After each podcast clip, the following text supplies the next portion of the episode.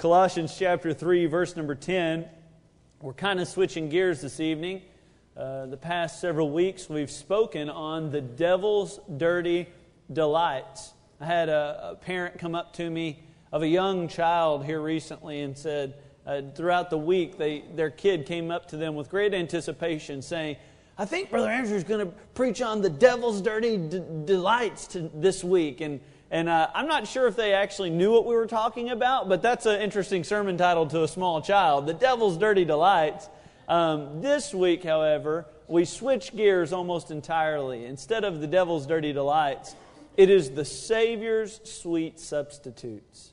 As I mentioned before, we are to put off those old things. And those old things we'll cover tonight, but we'll, we'll go back over them very quickly in verse number 8.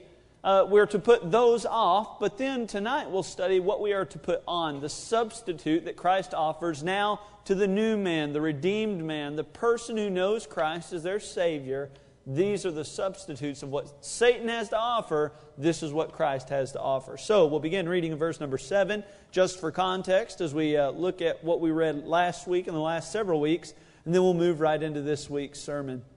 The Bible says in verse 7 in the which ye also walked sometime when ye lived in them, but now ye also put off all these. And these are the things that we are to take off as a change of garments. We are to take off and put off anger.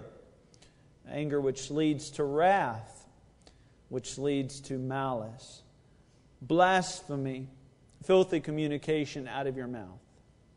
Lie not one to another, seeing that ye have put off the old man with his deeds, and have put on the new man, which is renewed in knowledge after the image of him that created him.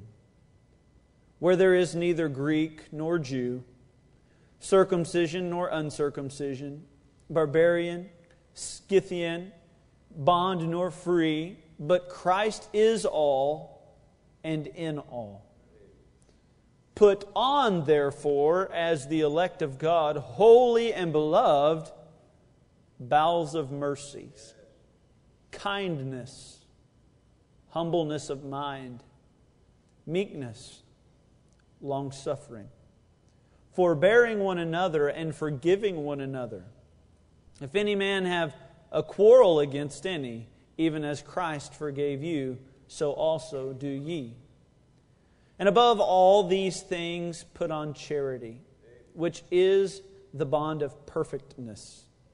And let the peace of God rule in your hearts, to the which also ye are called in one body, and be ye thankful. Let the word of Christ dwell in you richly in all wisdom, teaching and admonishing one another in psalms and hymns and spiritual songs, singing with grace in your hearts to the Lord. And whatsoever ye do in word or deed, do all in the name of the Lord Jesus, giving thanks to God and the Father by Him. Gracious Heavenly Father, we ask tonight that you'd be with us. Lord, I pray that you would allow me the liberty to stand up and boldly proclaim your truth. Lord, I pray that you'd give me clear direction. Lord, I pray that the Holy Spirit would lead me throughout this sermon. And Lord, anything that would not be profitable be said. I pray that you would withhold my tongue from saying it. Lord, anything that maybe I have not already thought of, or anything that maybe I could recall from Scripture, Lord, that I have not already done so, Lord, I pray that you would uh, spark those thoughts in my mind as I deliver this sermon tonight. Lord, I yield my life, myself, my person, and my abilities to you this evening in the pulpit so that you might lead me. Lord, I pray that every person in this room would feel the same way as they're seated in the audience. May they yield their hearts to uh, adapt to what the Word of God has to say tonight. And if their life doesn't adequately agree with what God's Word asks of them, Lord, I pray they'd be willing to uh, change that thing in their life tonight. Lord, I pray with all my heart that you do this in Jesus' wonderful name. Amen. Now, I don't know if you've noticed this, but so far, all the things that we've talked about have to do with our horizontal relationships right? We are not to hate one another. We're not to uh, uh, be wrathful towards one another. We're not to be malicious towards one another. We're not to lie one to another. And all of this text deals with our horizontal relationships. And did you know, as a matter of fact, you cannot be right vertically unless you're right horizontally? And so, and, I also believe that that flips as well. You cannot be right verti- uh, uh you cannot be right uh, horizontally unless you're right vertically. Right? If you're not right with your brother, you can't be right with God. But if you're not right with God, chances are you won't be right with your brother. So, in tonight's passage, we, we, we looked recently about what not to do. We're not to lie to one another. We're not to uh, uh, be hateful or spiteful or vindictive. We're not to be wrathful. So, what are we to put on? Well, I want to draw yourself before we launch into uh, uh, what we are to do as Christians. I want to give you the reason why we do it. You know, doing something without a reason is lunacy. It's folly. If you have not properly planned out a good enough reason or a motivation to do something, chances are you won't follow through with what you're doing. So I want to draw your attention to one verse tonight, and the Bible says in verse number 10, this is the reason we do these things. And have put on the new man, which is renewed in, what's the next word there? Knowledge after the image of Him that created him. Did you know that knowledge and a lie can be destructive? I remember when I was in elementary school, they taught me, they, they brought out a big uh, sheet of paper with a tongue printed on it. And that tongue was divided up into four quadrants. And we were to take sugar and we were to place it on all four quadrants of our tongue. And we were to say, which part of our tongue most tasted the sweetness. We do the same thing with a, a lemon to uh, do sour and, and four other flavors that your tongue is supposed to divide up, and only those parts of your tongue can uh, uh, taste those things. Well, did you know that's not at all true? And as I sat there as a little kid, I, I, was placing all the things in my tongue, and all my friends around me were like, Yeah, yeah, yeah, I can taste the sugar on the back right hemisphere of my tongue. And I'm like, it tastes like sugar no matter where I put it. And so I, I was so confused. Did you know that's a lie? Did you know that it's a lie that the Great Wall of China can be seen from outer space? Did you know it's a lie that Napoleon was a short man? In fact, he was five foot seven, which is actually above average height for a man of uh, his era. Uh, see, lies and, and belief in those lies can be destructive.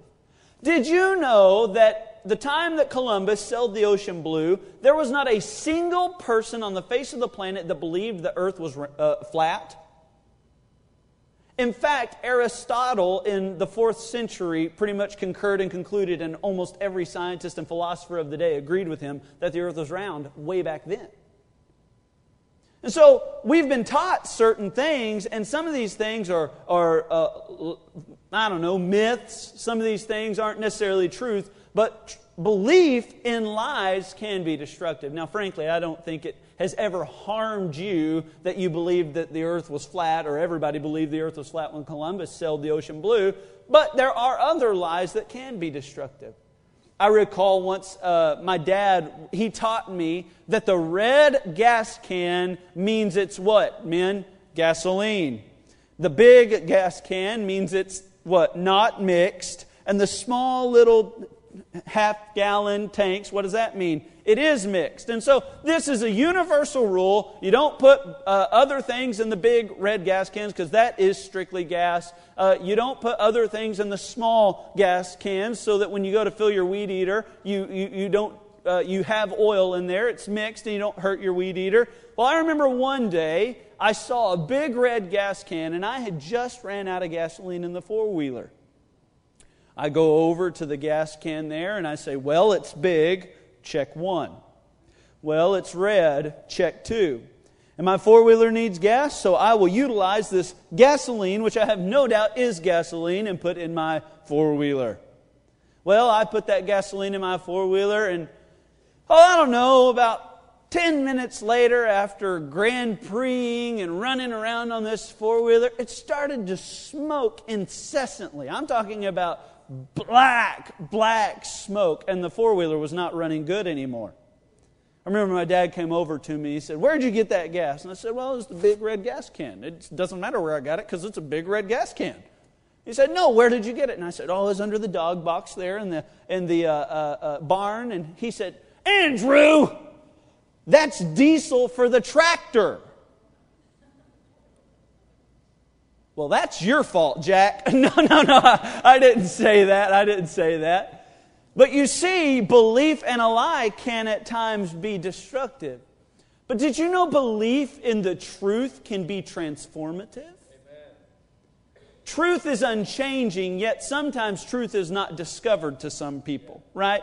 I mean, truth never changes. If it did change, at one time it would have been a lie. Truth is unchanging. That's why God's Word is unchanging. It doesn't need to change. It is perfect in every way. This book does not have any errors, any faults, any flaws. It is the perfect Word of God. And if we need constant revision of it, at one time there was a lie in it. You understand? It was not truth all the way. And I believe that the book I have in my hand is God's truth for me tonight. So, that being the case, if truth and the discovery of truth can be transformative, why does the Bible here say uh, uh, in verse 10, and having put on the new man, which is renewed in knowledge? See, knowledge is the discovery of truth. Right? Knowledge is knowing something that was not previously known and learning it and applying that to your life. So don't overlook this. Our new acquisition of knowledge is the reason that we are to put off those old things and put on these new things. What knowledge is it talking about?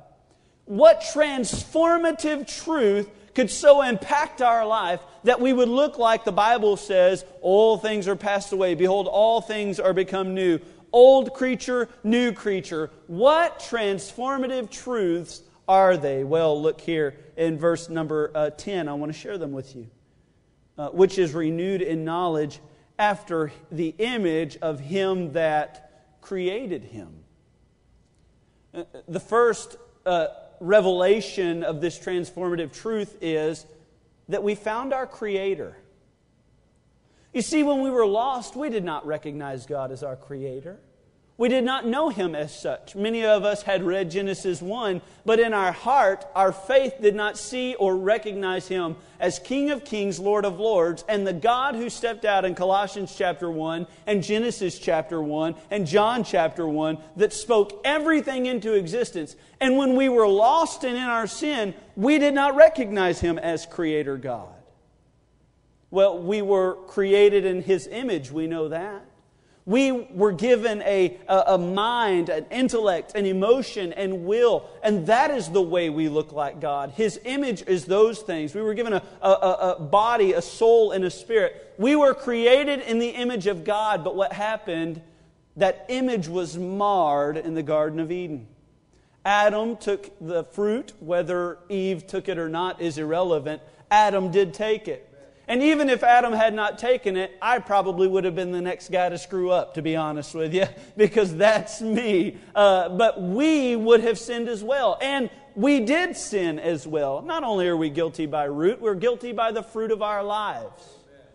And so we were created in the image of God, and sin marred that image. Warren Wiersbe puts it like this We were formed in God's image, deformed by sin and transformed into God's image through Jesus Christ.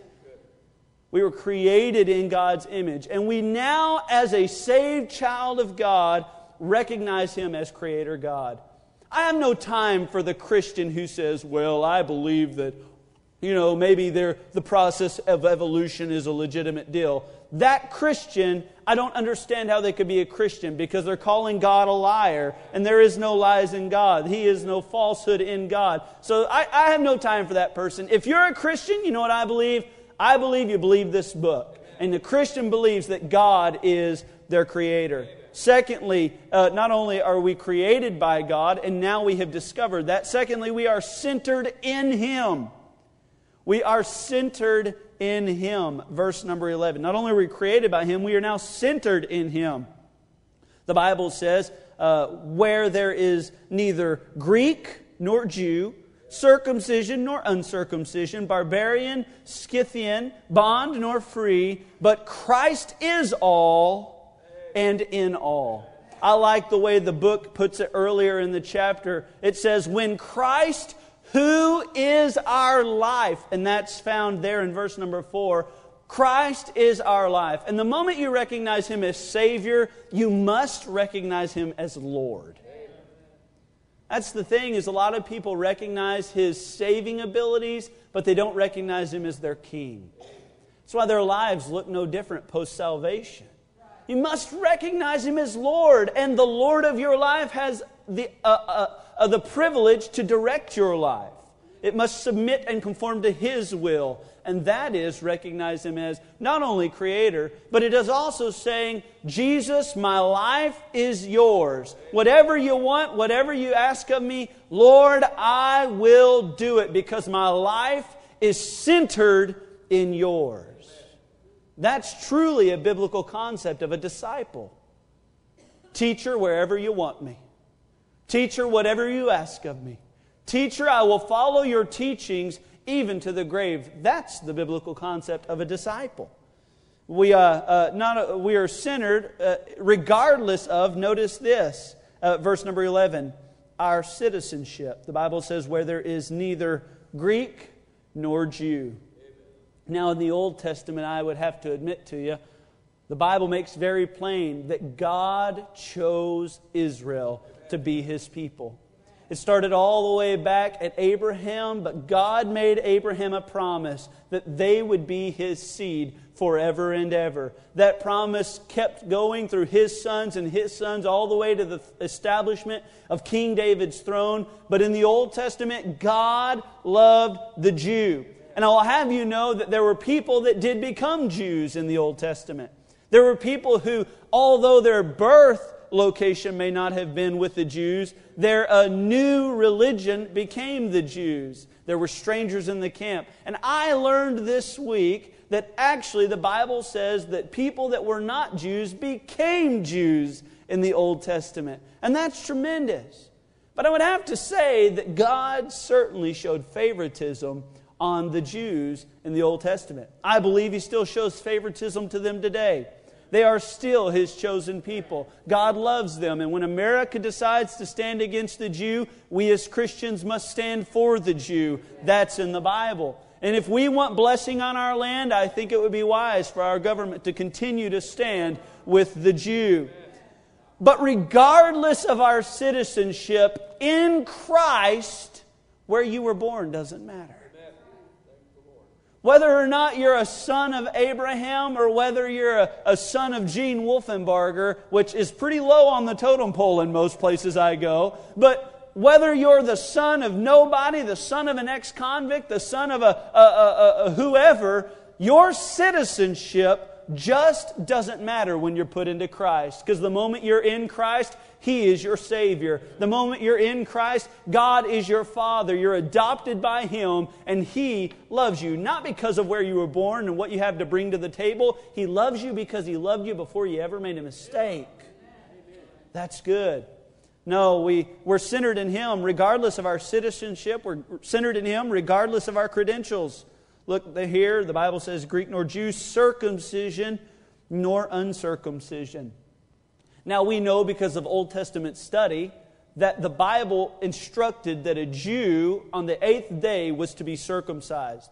They did it at that time so that that child would not remember the pain nor feel the pain as much as uh, maybe a grown man. But there is biblical record of men submitting their lives so much to Jesus Christ that they went under a surgical procedure to identify with the Lord. You know how much trouble we have to get them, uh, get them in the baptistry nowadays? And yet there were people who would say, I will take the pain, I will take the struggle. I'm a follower of Christ, and if that's what He asks of me, then I will go under the blade. But did you know tonight that as we stand and study God's Word, circumcision nor uncircumcision availeth nothing. You cannot bring anything to the table to make God favor you, you understand. God loves you regardless of you, and in spite of you, His love is wonderful. Oh, don't ever think that God got a good one when He got you. And chances are, God got a dirty, rotten sinner when He got you. Oh, our, our citizenship matters nothing. We are centered in Christ regardless of that. Our credentials matter nothing. Thirdly, our culture matters nothing. Look here in verse number 11. Uh, neither Greek nor Jew, circumcision nor uncircumcision, barbarian or Scythian. You see, to the Greek, uh, uh, everyone was considered a barbarian. It's very similar to how the Jew would record everybody as a Gentile who is not a Jew. And a Scythian just so happened to be the lowest form of barbarian. They thought everybody was that way. And basically, what they were saying was everyone is not as good as us. And I'm proud to say that I am an American this evening. I'm proud to say, despite her flaws and imperfections, America is still the greatest country in this world. But did you know God loves the tribesmen in the depths of the heart of the African jungle as much as he loves the cleanest preacher in America? Uh, our culture doesn't, just because we learned how to tie a necktie at a young age when we graduated from clip ons, does not make us any better in God's eyes. When you're placed in Christ, everything that you are becomes irrelevant. And everything that Christ is, is magnified in your life not only our citizenship, credentials, culture uh, makes us, uh, uh, regardless of those things, we're found in the center of Christ. Fourthly, our circumstances don't help us get any favor in this case. The Bible says this Greek nor Jew, circumcision nor uncircumcision, barbarian, uh, Scythian, bond nor free. See, back in Paul's day, as he was writing, uh, there were a lot of men who were bond slaves. They were under contract to serve a man, and legally, that man owned them. Those guys, some of them had it quite tough. Some of them had good masters, but regardless, I don't think I would much enjoy being a bond slave. And yet there were other men who were free men, whether they had at one time been a bond servant and became free, or whether they were just born into freedom. Uh, Paul here is saying, regardless of whether you're the lowest on the totem pole or whether you're the highest of the high, Christ is all and in all. When you're in Christ, it doesn't matter what money you make. It doesn't matter what your 401k looks like. It doesn't matter your level of education. I get such a big crack up when people ask me my level of education. Bachelor's degree, associate's degree. Who cares? You don't even care that much. You see, Christ does not care the circumstances that you are in. Christ loved you regardless of them, and He loves you still today. And we are centered in Christ despite us. We have a wonderful, merciful Savior. Not only are the, the first transformative truth is we are created in Him, the second transformative truth is we are now centered in Him. Thirdly, we are charged by Him. See, as all of this has come to light, the fact that we have a Creator and that Creator loved us and gave Himself for us. And He redeemed us by not corruptible things such as silver and gold, even though He was the wealthiest of the wealthy. He didn't redeem us with things like that, but He redeemed us with something that He had only, the only thing He had a limited supply of. The only thing that God could not make more of, and that was Christ's precious blood. And the, upon the discovery of this truth, it ought to transform you. I mean, when you look at what Christ has done, it ought to do something in you. And the more we abide in Christ and we center our life with Christ's will for our lives, and we say, Christ, you are my all. I am in you, and Lord, whatever you ask of me, I'll gladly do. As we align our lives with His will, we learn one very important truth He has charged us to do certain things. Well, this is not in the sermon, but He has charged us to spread the gospel Amen. in this world. It, it's a commission. It was one of His final parting charges that we were to spread the gospel of Jesus Christ. This isn't in the sermon, but like Dad said this morning, you get what you pay for. This is free. Uh, uh, uh, I invited two different people to church yesterday. We, we went to uh, uh, outdoor knocking, and, and me and Miss Vanessa and Miss, Mr. Mark Castaneda. All right, Mark, that's how you said it this morning, Castaneda. And uh, we were out there, we were uh, uh, knocking on some, we're making some visits, and we just saw a house trailer there. And I said, hey, you know what? We're just going to pull in here. We're going to just cold knock this door. We knocked on the door. Hi, my name. And she said, where you go to church again? And I showed her the picture on the back of the track, and she says, You know, my, my kids go there. I'm like, Well, praise the Lord. That's good. We'd love to have you sometime if you ever get a chance. I went down, got my hair cut yesterday at Ultra Cuts. That place got it going on. $13.95 for a haircut. Man, I tipped that lady big yesterday because that's cheap. Not necessarily they do a good job, but it's cheap. But I was in there and I got to talking. She said, What do you do? And I said, I'm the pastor of Joshua Baptist Church. Said, Which one is that? And I said, Well, it's the big red brick one as you go into Joshua. Oh, yeah, the one on the left. Yeah, that's it. My grandchildren go to that church. And I said, Praise the Lord. We'd love to have you sometime too. We got a whole new air conditioned fleet. But did you know you are charged to spread the gospel of Jesus Christ? It's not enough to support Brian Cohn monthly, to send him to do your job for you. Every person is in charge of the Great Commission.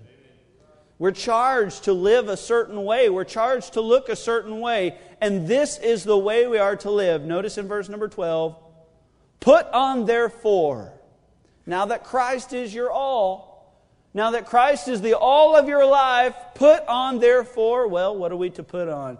These are the Savior's sweet substitutes. First of all, we are to put on, as the elect of God, holy and beloved, bowels of mercies. Bowels of mercies. In ancient times, it was widely believed that deep feelings of uh, sincerity, deep feelings of uh, sympathy and concern originated in the pit of the stomach. You know why they believed this? See, we would we would say today, Oh, my heart goes out for you. My, my heart goes out to you because I know what you're going through. But back then, it was believed that it originated from the lower parts of your belly. And that's why our, our text sounds the way it does tonight. And you know the reason for that is have you ever gotten news that made you sick to your stomach for that person? I remember uh, just last week as I went into mom and dad's house, I don't watch the news much. Uh, I, have, I don't have very much faith, so I can't watch very much news. But uh, uh, there we were sitting in front of the TV, and across the screen showed the horrendous activities that took place in Orlando uh, last week. The largest mass shooting in America. And I, I just, there watching the TV, I became ill not ill because of the people that were running out of the building. Don't mistake that.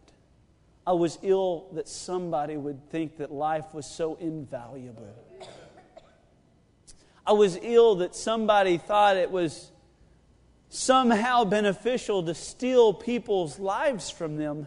How somebody, regardless of where it was, I don't care where it was, if it had been in, in Korea, I would have felt the same way. It was sad to me to see someone go in and just so recklessly take people's lives. And as I sat there on the couch, I just looked at the TV, and all I could say is, That's terrible. That's terrible. And I became nauseous for the activities that took place. Have you ever heard news like that? Chances are, if you were around on 9 11 15 years ago, you remember that the awful feeling of sympathy and, and regret. That's what the Bible's talking about. Bowels of mercies, a deep and sincere uh, extension of the mercies of God. You see, the Greek word here in this passage, and uh, it really found all over the New Testament, is splechon. Uh, you like that, but really you have to add the phlegm. I'm not lying. Splechon. That's the way you say that Greek word.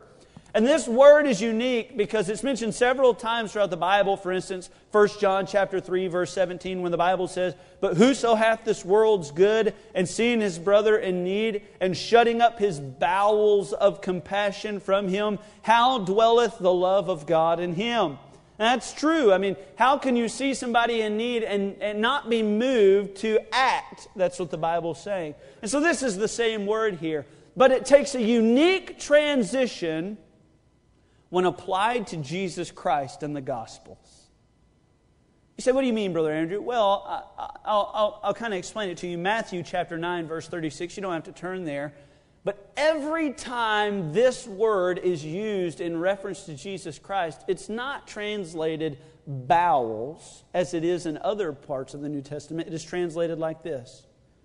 But when he saw the multitudes, he was moved with compassion on them Matthew 14, verse 14. And Jesus went forth and saw a great multitude and was moved with compassion toward them. Matthew 15, verse 32. Then Jesus called his disciples unto him and said, I have compassion on the multitude. Matthew 20, verse 34. So Jesus had compassion on the two blind men and touched their eyes. Mark 1, verse 41. And Jesus, moved with compassion, put forth his hand and touched the leper. Luke 7, verse 13. And when the Lord saw the widow, he had compassion on her. So when it's applied to Jesus, the word is not translated bowels of anything, it's translated he was moved with a compassion for that individual or that group of people.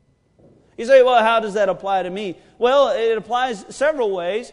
Did you know that it is also, this word is the exact word used in three very unique parables? Now, what parables are these? Well, the first parable is that of the, the, the uh, king who had a servant who was uh, unjust. In other words, the story goes like this Jesus is teaching, and he says, The kingdom of heaven is like this a king who has a servant who owes him 10,000 talents. He goes to that servant and he says, Man, it's time to pay up. And that servant says, Well, I don't have anything to pay thee. Forgive, I pray thee. And, and, and the king is moved with compassion on his servant and forgives the debt. That same uh, servant goes to another man who owes him a little bit of money, and the Bible says instead of 10,000 talents, it's a 100 pence, and, uh, uh, which is far less money. And the man puts his hands around his neck. That's what the Bible says. It uses very, very clear terminology. He puts his hand around his neck and says, You pay me what you owe me. And the man says, I don't have anything to pay you. I pray you'd forgive me of the debt. And the man says, No. And he casts the man into prison until he is able to pay. Well, the king hears word about this, and, and maybe you know the conclusion of the story, but basically the king comes back and he, and he, and he criticizes the man, and, he, and he, he, he points out the fact that he forgave, and yet he did not. And that king is a picture of Jesus Christ. The second parable that it is used in is that of the Good Samaritan.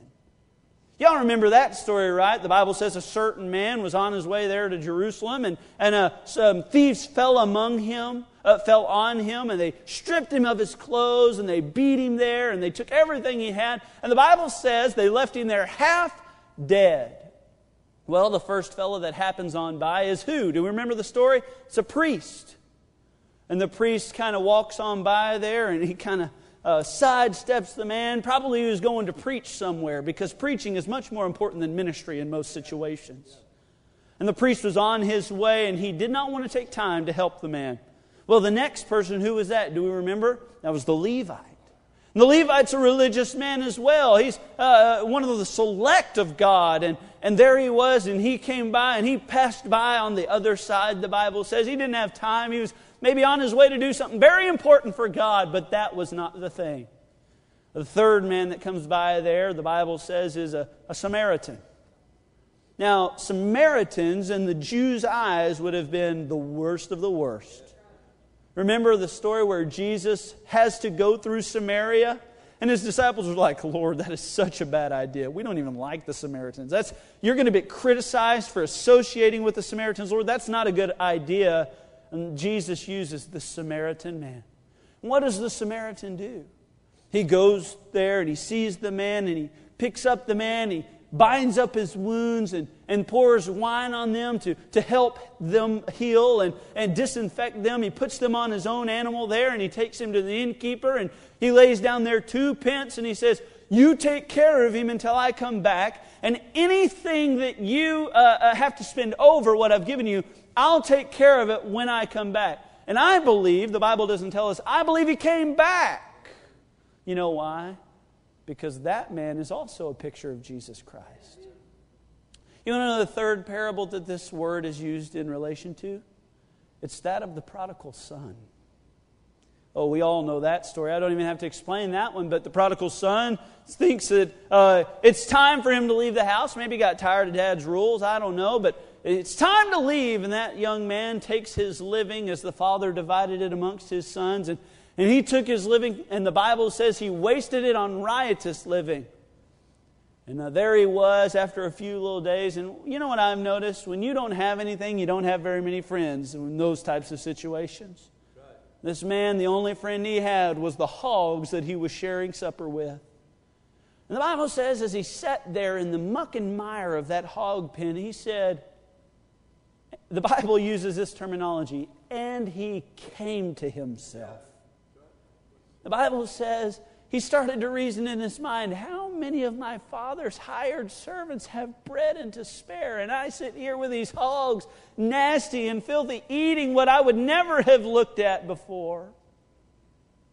The Bible says that man reasons in his mind, I will arise and return to my father's house, and I will ask him if maybe he'll make me one of his hired servants. He returns, and the Bible says, The son was yet a great way far off. And the Father had compassion on him. It's the same word. It's movement, such a deep movement in your heart and in your bowels that you, you begin to hurt for someone and that you begin to uh, feel the pain that they're feeling physically. So much of the pain that we feel when we hear bad news, it's like, oh, your father died, I'm so sorry. And yet we're never really affected by it until it's ours. That's not the type of bowels of mercies the Bible's talking about. It's saying being so close to the person there that you're speaking with that your heart and your body begin to come, become physically ill and they begin to hurt because you hurt for that person that hurts. All three of these men who were moved with compassion are New Testament types of Jesus Christ. And you know what? The one thing they all have in common? They displayed unmerited favor on a person who was not necessarily deserving. Think about it. The king was owed a debt, and he forgave the debt because the man asked for it.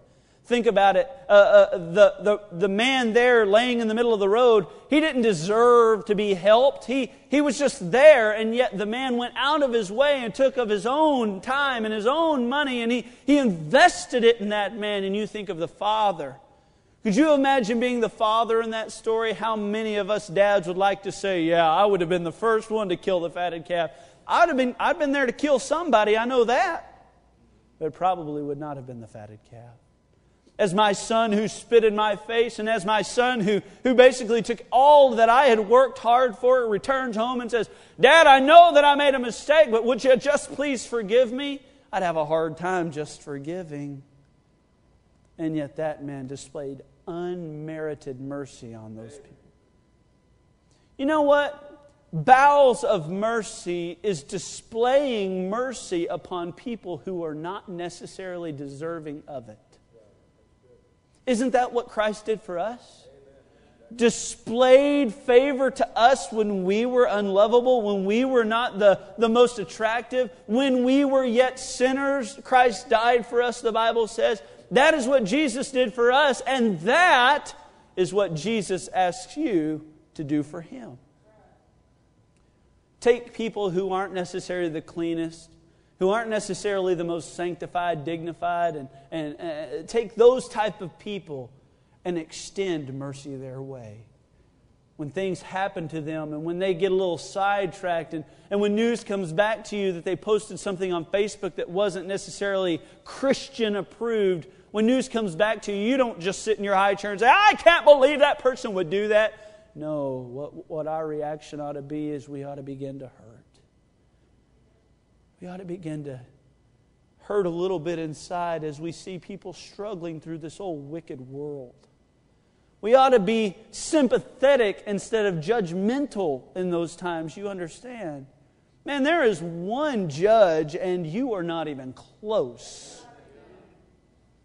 So, as we catch wind of somebody maybe going somewhere they shouldn't have gone, or somebody maybe doing something they shouldn't have done, or saying something they shouldn't have said, we don't just sit up in our high horse saying, Well, I would never. You know what we do? Our bowels begin to move and they begin to display mercy and extend mercy to that person. Well, the first thing that we are to put on is we are to put on bowels of mercy. And then, secondly, and we're done this evening, we are to put on, according to verse number 12, not only bowels of mercy, kindness. I read a quote, and it's just an extremely powerful quote. It touched me and affected me, and this is the quote My religion is very simple. My religion is kindness. You know who said that? The Dalai Lama. I mean, if, if one religion in this world ought to be kind, it ought not be some false religion devised of men. If any religion ought to be the genesis or the foundation of kindness, it ought to be ours. You know why? Because we have experienced kindness on a level that no other human being has ever experienced kindness. He says, Oh, my religion's pretty simple. It's uh, my religion's kindness. I'm just kind to people. You know what I've learned about kindness? I've learned two things. Kindness must be exhibited to be effective. It must be exhibited to be effective. When God set up in heaven and He was trying to devise a way, if you'll give me the liberty here a little bit to, to paint the picture, he set up in heaven, he tried to devise how am I going to show my love for mankind? How am I going to let them know that I love them? I mean, I do love them, and yet they've, they've offended me and they've opposed my holiness. I can't be around sin, I can't look at sin. So, how can I extend my kindness towards them? You know what he came up with? A man. Now, this is no ordinary man, mind you. It was the man Christ Jesus. It was God who took on the form of flesh and came to us and served us and extended to us love like we had never known. And that's the kindness of our God towards us. You know, the only time when God's kindness is not displayed in this world? When His men don't display the kindness. You see, God can't go to Lamar Sign Company and buy a billboard, right? God doesn't have a blog. We all agree there, unless you know, I would love to read it if He does. So just, I don't think He has an official verified Twitter account. So what does He do? Well, anytime God needs to display kindness to this world, you know what He does? He sticks with His original plan and He uses men. And kindness contained within your vessel does not let anybody know how kind you are. But more importantly, it does not let them know how kind your God is through you. Right? I have the kindest heart in the world. You know how many thank you notes I've wanted to write? I mean, I've been very sincere in the things that I would write. To this day, I have a post it note in my phone saying, write choir letters. And I was going to write every single teenager who I saw in the choir morning. And that was about, oh, I don't know, a year and a half ago. Right? Kindness that is not implemented is ineffective. Amen. But kindness that is displayed impacts people. And look, this is not the kindness. Kindness is not just a, a doing something nice for somebody. kindness is surprising even the receiver of the magnitude of the kindness displayed. I remember in my Bible one of the most beautiful stories of any kindness ever displayed is when King David, after taking the throne, decides to ask the question Are there any descendants of Saul's? Is there anybody who, who would be a, a, a descendant of Saul? And you know, this question had to catch his servants by surprise. Because in their mind, they're thinking, Are you going to be like every other king, David? The, I mean, Saul, if he has a descendant, rightfully that descendant holds the throne in some people's minds. Regardless of the decisions and the uh, statements that Samuel made, the rightful heir to the throne of Israel would have been Saul's son. So David asked the question Is there anybody who is a descendant of Saul? And they have to go find one of Saul's old servants. And the servant kind of comes up and says, Well, Jonathan has a son. David says, Okay, where is this? Where can I find this son? And, and the servant knows and gives the instructions there to David. David goes to get the son, and the Bible tells us that Mephibosheth is actually crippled. Can you imagine the picture of the mighty King Saul and the, uh, the, the uh, uh, his son Jonathan, a mighty man in war and valor, and then here's uh, Jonathan's son, a weak, helpless individual. And now David extends an invitation to Mephibosheth to come to the palace there, and, and uh, uh, uh, Mephibosheth comes and he bows down before David. And in the back of Mephibosheth's mind, you know what he's thinking? He's thinking, My life's over. I'm no threat to this man, and yet just because of just because of who my parents are and just because of the whole situation, I'm going to die right here. And David says, Mephibosheth, fear not. I want to extend kindness to you. I want to give you everything that Saul had when he was king. In fact, the servant who gave David the instructions on how to find Mephibosheth, you know what David says? Okay, I want you, your sons, and your servants to serve Mephibosheth. Before Mephibosheth was just a problem to everybody else, I want y'all to till his land. I want y'all to work his land. But this is the great part. Don't miss this. And boy, this is good. This is just Bible. I love it. There he is. He says, I want y'all to work the land. And I want y'all to serve him because he can't help himself. I want y'all to work and I want you to gather, but you're not gathering food for him, you're gathering food for you. Well, why is that?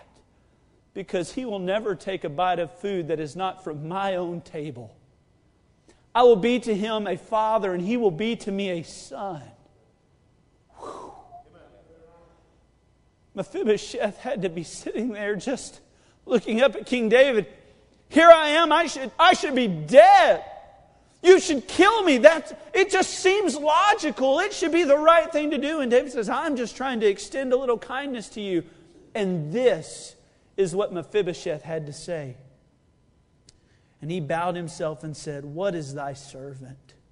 That thou shouldest look upon such a dead dog as I am. You know what that word dead dog is there? That is not a dog that is already dead. That is a dog who is rabid who should become dead. Mephibosheth recognized the threat that he was to David. And he looked at David and says, Why are you doing this for me? Why would you just be so kind? I don't understand. I should be dead, and you're making me a seat at your own table. You're giving me land. You're giving me servants. I don't understand. That's kindness. You know what kindness is? When it surprises the receiver of it. Kindness is not saying, Brother, I'm praying for you. No, everybody expects that. We're Christians. Kindness is going out of your way to help that person.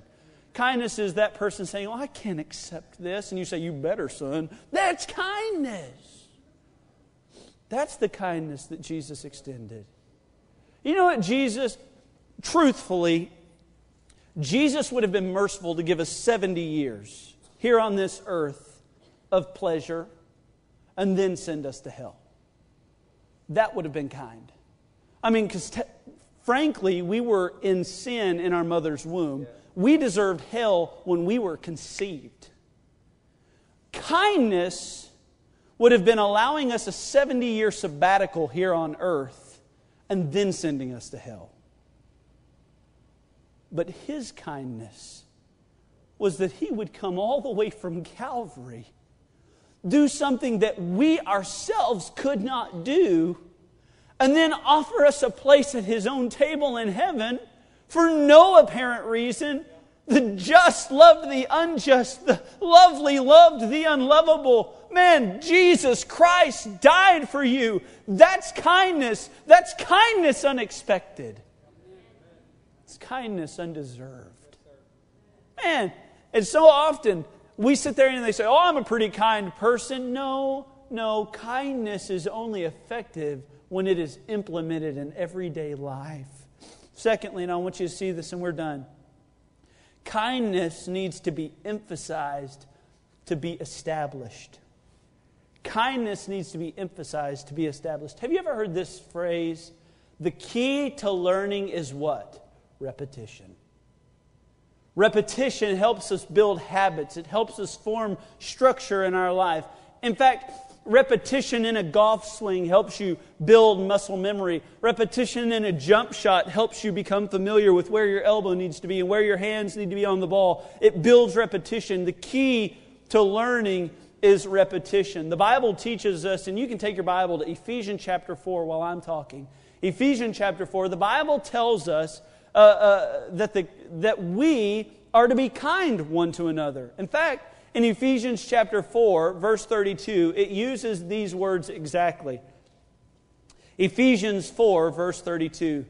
And be ye kind one to another, tender hearted, forgiving one another, even as God, for Christ's sake, hath forgiven you. Uh, now, that's a pretty uh, poignant verse there. Be kind. Just be kind. Now, I want you to notice this in uh, uh, verse 29. Uh, there in Ephesians chapter 4. Let no corrupt communication proceed out of your mouth, but that which is good to the use of edifying, that it may minister grace unto the hearers. And grieve not the Holy Spirit of God, whereby ye are sealed unto the day of redemption. Let all bitterness and wrath and anger and clamor and evil speaking be put away from you with all malice. Verse 32 And just be kind one to another. Now, I was curious. Was Paul noticing a real problem in this church? That, that one of the last chapters in the book, he takes a whole half chapter essentially to tell them to just be kind.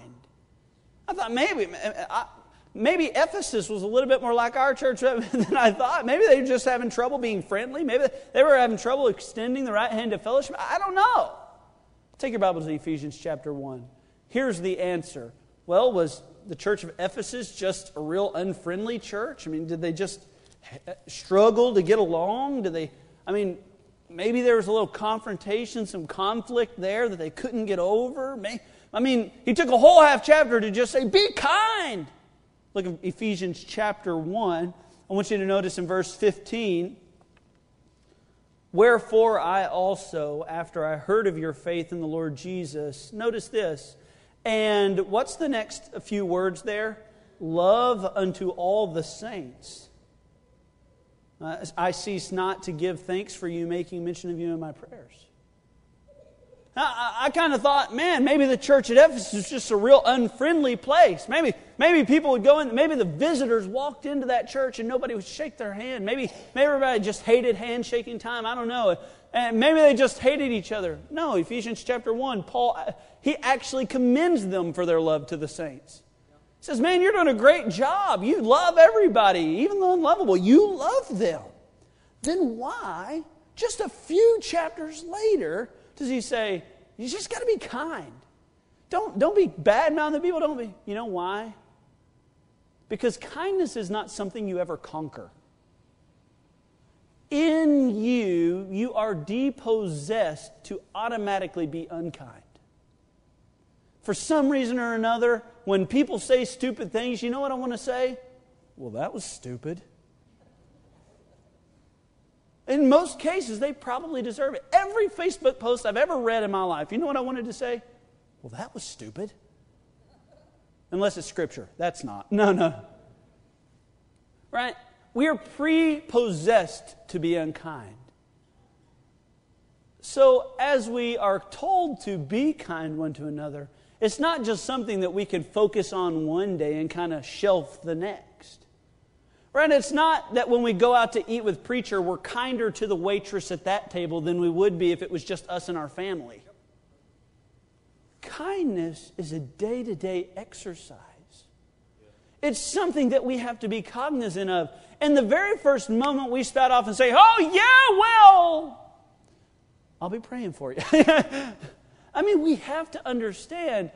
You may say in your heart of hearts, Well, I'm a pretty kind person. You can be kinder. You can be prepossessed to love the Lord and through that love extend His love to all. But what we think is, oh, we've got it down. Well, the church at Ephesus had it down. And just a few short chapters later, there Paul is reinforcing the fact that they could be kind one to another. Don't ever think that you've arrived in matters of the Bible, and especially matters like kindness. I remember uh, when I was working at a horse ranch when I was about 12 years old. The first summer I worked for Brother Purcelli, I was terrible. I was just in his way all the time, to be frank with you. I didn't know how to saddle the horses, and, and the horses were taller than I was, so throwing the saddle up on the horse really, you know what I did most of the time? The stirrup hit the horse right there in the flank, and he just got angry at me, and Jimmy's back there, oh, goodness, Andrew. I was really in the way. Well, at 13, I worked for him again, and at 14, I worked for him again. And after those three summers of working for Brother Purcelli, I say this in humility I was really good at saddling and unsaddling horses. In fact, I began to race myself. I would get a timer there. And see, my, my job basically was to saddle the horse, wash the horse after he was done. Well, let me get the order right because that sounds odd. Saddle the horse, ride the horse, give the horse to Brother Jimmy, get the horse back from Brother Jimmy, unsaddle the horse, and wash the horse and put him back in his stall. And I did that a lot probably about 12 times every night. And so I, I, towards the end of that last summer, I started timing myself. And I'm not kidding you, I learned the body rhythms and movements to unsaddling a horse as fast as you can possibly can. And here's the truth Brother Jimmy likes his saddles a certain way so that the next person that goes to use the saddle doesn't have to deal with the dumb stuff you did to it. So there's a very specific way he taught me to put the saddles up. So I would sit there and I'd say, Ready, set, go. I'd undo the cinch there and I'd wrap the cinch. I mean, this was fluid. I'm talking about this was like watching, I don't know, Apolo Ohno as he speed skates. Do y'all know who that is? It was beautiful. It was wonderful. There I was. Boom, uh, and then I'd do the back cinch there. I'd undo the breast collar. I'd go around to the front there and I'd grab all three the back cinch, the front cinch, and the breast collar. I put all three of their buckles together and I put them on the same little tab there on the saddle. I'd take the tab off, and the horse at this time is like going, What is going on? It was so confused, but it really wasn't that bad until I started washing the horse, right? There's certain places on a horse that lather up. Uh, anywhere there's friction. There's certain places that get lathered, especially when they're out there in the dirt, they're cutting those cows. And, and so there's certain places that you just have to wash off. And I was doing it fast. this horse had a water hose between its back hind legs before it could even do anything. I was sitting there spraying these guys. I'd go side, side, side, side, side, and I'd make it all go. And then I'd go to the back side, and I'd just stick that water hose right up there in between, skirt, squirt up, squirt down, grab the little water scraper thing, and I'd whoop, whoop, whoop, whoop. And there I was. It took me about three minutes to get one unsaddled, washed, and put back in the stall. You say there's no way. I got to lie a little bit. This is preaching, right? But I will say I got good at it. And the truth is, when you practice something over and over, you get better at it. It's just truth. I had a, a person a while back in my life say this practice doesn't make perfect, perfect practice makes perfect performance. Right?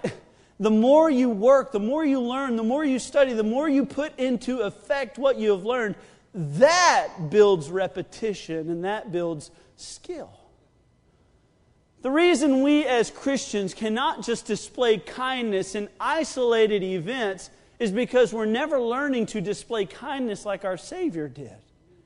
Christ was as equally kind to the Pharisees as he was to the sinful woman. He sat around tables with publicans and sinners, and he sat around table with the hierarchy of the religion of the day. And yet Christ was always kind. Would you say that in your life you display kindness each and every day? In every situation, when your waitress gets the no ice thing wrong, do you display kindness?